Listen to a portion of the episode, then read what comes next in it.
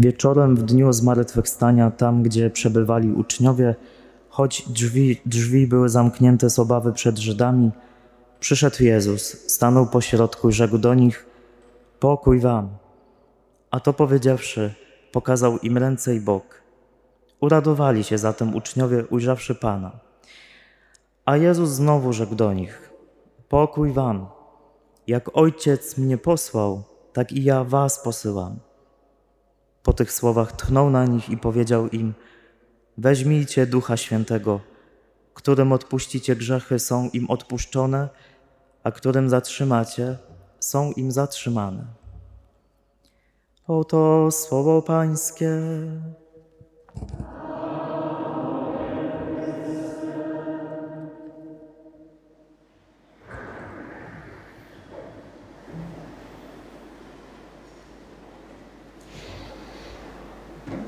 Kochani, wiara domaga się zrozumienia, bo jak coś zaczynamy rozumieć, poznawać, to możemy to bardziej pokochać. Myślę, że dokładnie tak samo jest z Duchem Świętym. Poznając Go, próbując Go zrozumieć, możemy się w Nim zakochać. Tylko z tym zakochaniem w Duchu Świętym to tak średnio nam wychodzi, bo Duch Święty jest trudny do zrozumienia. Z Bogiem Ojcem jakoś tam sobie radzimy, choć i tak mamy totalnie pokręcone wyobrażenie o Nim. No z Jezusem to jakoś najłatwiej, jest taki najbardziej ludzki, a z Duchem Świętym to nie wiadomo. Duch Święty to taka jakby, mówiąc w cudzysłowie, nieznana, niezrozumiana przez nas twarz Boga. I dzisiaj, tęskniąc do Jego działania, dobrze jest spróbować Go choć trochę zrozumieć, bo jak zrozumiesz, jak poznasz, to pokochasz, a jak pokochasz, to będziesz chcieć więcej.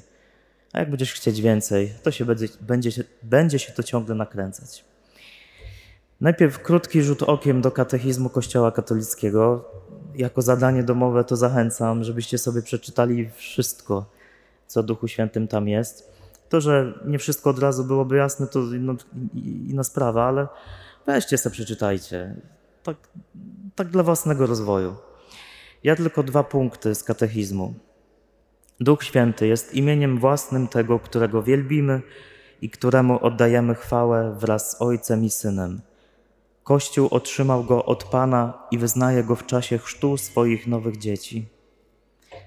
Pojęcie duch jest tłumaczeniem hebrajskiego słowa ruach, które przede wszystkim oznacza tchnienie, powietrze, wiatr. Jezus posługuje się obrazem wiatru, aby zasugerować boską nowość tego, który jest w sposób osobowy tchnieniem Boga, Duchem Bożym. Z drugiej strony, Duch i Święty to przymioty Boże wspólne trzem osobom boskim. Łącząc jednak te dwa pojęcia, Pismo Święte, liturgia, teologia określają, określają nimi niewymowną osobę Ducha Świętego. I tak jeszcze bardziej po chłopsku, po naszemu Anna Sosnowska z portalu Aleteja w jednym z artykułów pisze, że Duch Święty jest trzecią osobą Trójcy Świętej, dla wielu najbardziej tajemniczą. Zatem jest Bogiem i jest równy Bogu Ojcu i Synowi Bożemu. Jedną z najważniejszych rzeczy, które mówi o nim teologia, jest to, że Duch Święty to miłość, która łączy Ojca i Syna. Miłość, która jest tak wielka, że również jest osobą.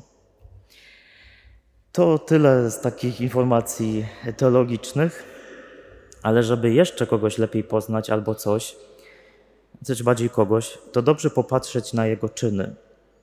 My możemy dużo o sobie mówić, ktoś bliski nam dużo, dużo może o sobie mówić, ale to, co robi, to najbardziej e, o nim mówi, najgłośniej, najprawdziwiej.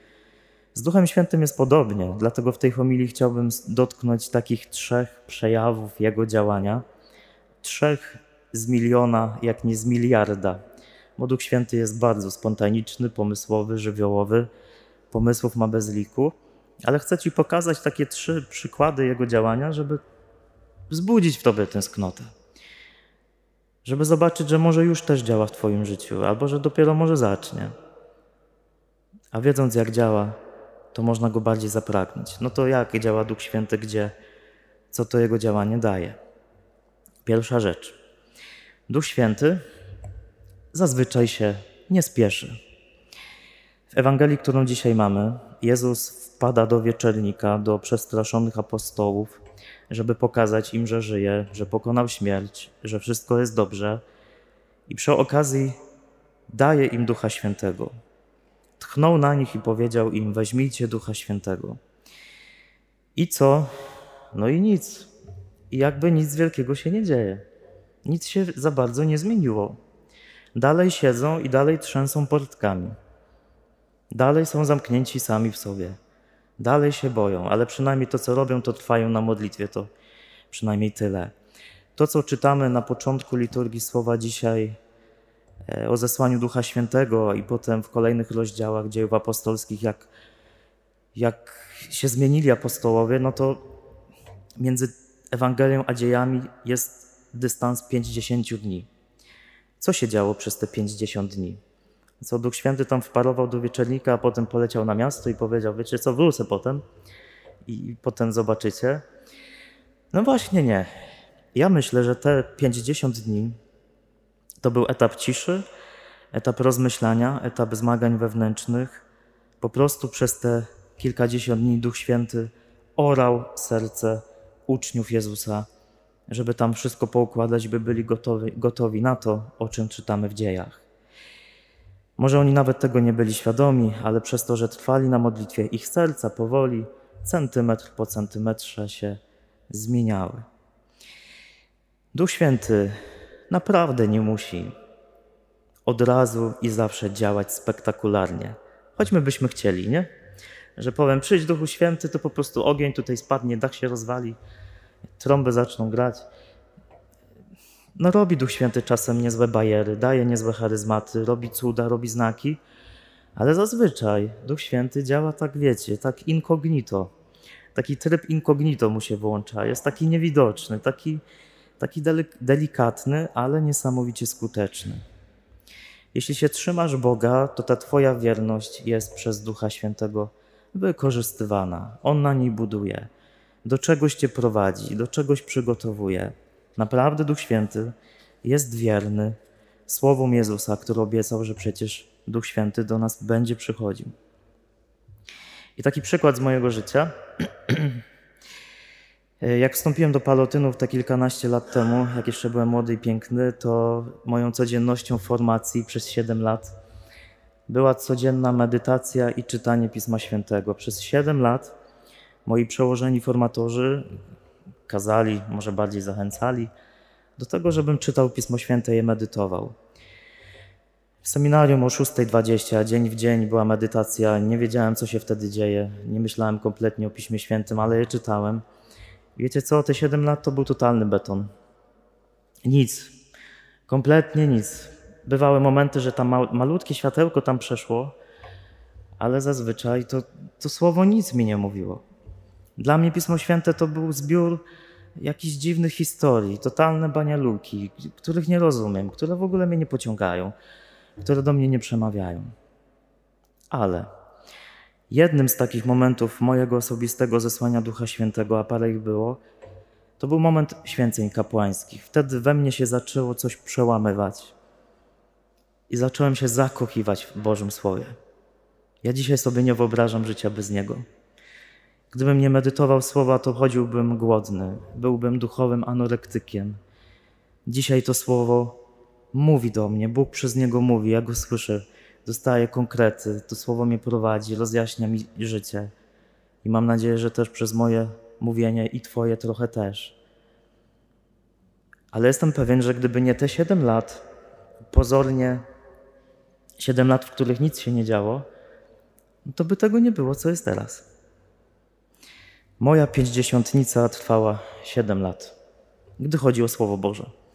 Bo jakby mówić o innych przestrzeniach, to inne tematy.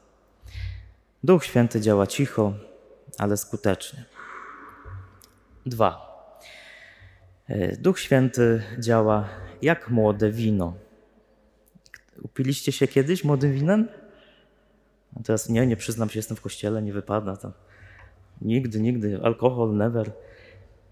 Studenci, ja wiem, że, że, że nieraz upili winem. Ja się w życiu też nieraz upiłem młodym winem, ale Duch Święty działa jak młode wino. I to jest myśl, którą e, znalazłem u mojego duchowego mistrza, księdza Halika.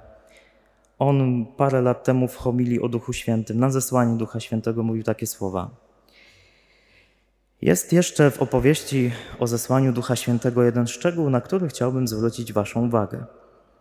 Słyszeliśmy, że ci, którzy wysłuchali płomiennych mów, byli zachwyceni, ale inni mówili, upili się młodym winem. To rzeczywiście jest dalej, to mamy ucięte dzisiaj w czytaniu, ale rzeczywiście tak jest napisane. Widocznie w sposobie działania Ducha Świętego jest coś, co przypomina, przypomina działanie wina. Jeśli człowiek korzysta z wina w sposób właściwy i odpowiedzialny, jeśli daru tego nie nadużywa, wówczas wino wprawia go w stan szlachetnej myśli, pogłębia dar komunikacji, humoru, rozluźnienia, skłania do tańca i śpiewu, krótko mówiąc, dodaje mu iskry, czyli tego, co Francuzi nazywają esprit ducha. I właśnie coś takiego jest działaniem Ducha Świętego. A teraz zadajmy sobie pytanie: na ile owej pięćdziesiątnicy ludzie dzisiaj mogą doświadczyć w kościele? Na ile kojarzą ją ze wspólnotą rozweseloną młodym winem? Czy aby nie jesteśmy zbyt posępnie trzeźwi, spięci, wyjałowieni, spruchniali, oschli, pesymistyczni, smutni i ociężali, krótko mówiąc, bez iskry ducha? Pewnie jak patrzycie z waszej perspektywy na ołtarz tu, a ja na pewno jak patrzę z tej perspektywy na was, to wiecie co ja widzę? I co może, może wy widzicie czasem? Czy tu, czy w innych kościołach? Trupy. Często te nasze modlitwy to zgromadzenie żywych trupów. Fajnie się niektórzy uśmiechacie teraz. Fajnie, w kościele wolno się uśmiechać. Duch Święty jest tym, który chce przyjść do naszego zmęczenia, do naszego takiego braku smaku, do tego wszystko, do tego braku entuzjazmu, do zniechęcenia, do tego wszystkiego, co, co w nas jest pozbawione życia. I nie chodzi o taką głupkowatość, wesołkowatość, że teraz będziesz latał po kościele wokoło i krzyczał Hallelujah, praise the Lord. To nie o to chodzi. Chodzi o to, żeby pozwolić sobie na entuzjazm. Nawet jak masz totalną ciemność w życiu, to Duch Święty przychodzi, żeby cię tak rozjaśnić. Żeby wychodzić z modlitwy z entuzjazmem, żeby roznosić mury tego kościoła, ale też tam, gdzie potem se pójdziesz. Gdzie jest ta radość z wiary? Gdzie jest ta nasza otwartość? Gdzie odwaga? Gdzie to wszystko, co apostołowie przeżywali po zesłaniu Ducha Świętego? Gdzie to jest? Teraz sobie pozwolę znowu, dostanie mi się po głowie, ale teraz jest sezon na bierzmowania, nie? U nas też było. Ja nie rozumiem, no przyjeżdża następca apostoła i po prostu ma taką twarz i z taką energią gada, że nikogo nie przekona. Gdzie, gdzie, gdzie jest ta energia? Gdzie jest ten duch? Może dlatego tego nie ma, bo nie wołamy, bo się tak boimy otworzyć. A Duch Święty przychodzi rozbudzić nas, nasz entuzjazm, dać energię. I trzecie. Duch Święty daje, czasem jednocześnie zabierając.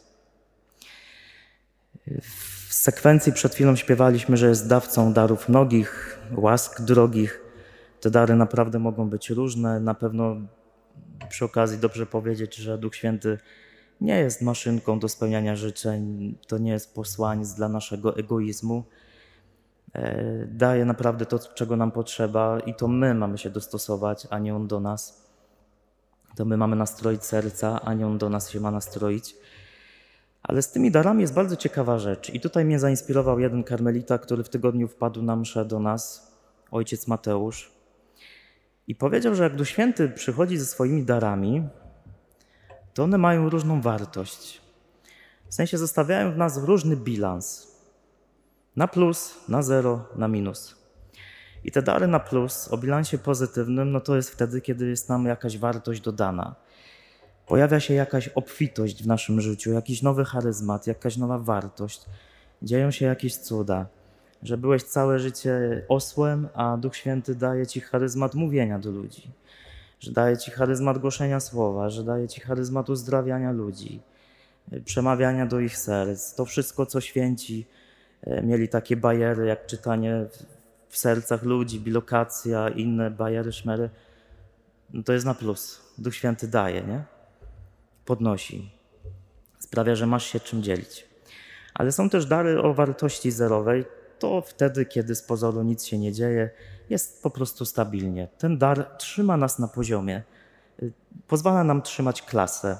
Idziesz na adorację, niby nic się nie dzieje, ale jakoś tak jest po prostu dobrze, jest, jest w porządku, jest, jest pewien poziom, trzymasz się. No i są w końcu te dary o bilansie ujemnym, kiedy jesteśmy y, z pozoru na debecie. I to są chyba najtrudniejsze dary, bo działanie Ducha Świętego może czasem objawić się w tym, że coś po prostu stracimy. Że umrze nam jakaś relacja, która nas niszczyła, która nas rozwalała, mimo że wmawialiśmy sobie, że jest inaczej.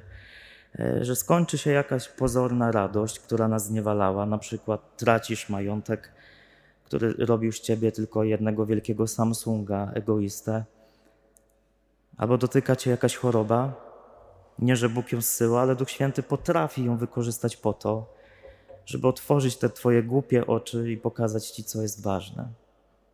Dary bolesne, w których niby to tracimy, ale jednak zyskujemy. Kochani, to są takie trzy y, przykłady, jak Duch Święty działa. Ja o, ja o nich mówię, bo u, u mnie tak jest. To między innymi tak Duch Święty w moim życiu działa i ja, ja wierzę w to, co mówię, bo tego doświadczam. Ale też jestem przekonany w sercu, że w, że w Twoim życiu On też chce działać, że już działa. Nawet jeśli jeszcze jesteś na tym etapie od wieczornika do zesłania Ducha Świętego w tej pięćdziesiątnicy, to już działa. I od czego zacząć? Albo na czym się może dzisiaj skupić? Na tęsknocie. Ja mam taką małą nadzieję, że jak do Ciebie mówię, to rodzi się w Tobie mała tęsknota za tym, żeby Duch Święty naprawdę działał w Tobie i w Twoim życiu. A jeśli nie ma takiej tęsknoty, to na pewno masz mnóstwo innych tęsknot w sobie. To też może być miejsce na Ducha Świętego. To wołaj dzisiaj w swoim sercu, na tej mszy, po mszy. Spocznij na mnie, otwórz mnie, ożyw mnie, rozpal mnie, przemień mnie. I bądź w tym cierpliwy. I spokojnie oczekuj swojego, może kolejnego, może pierwszego, ale takiego osobistego zesłania Ducha Świętego. Amen.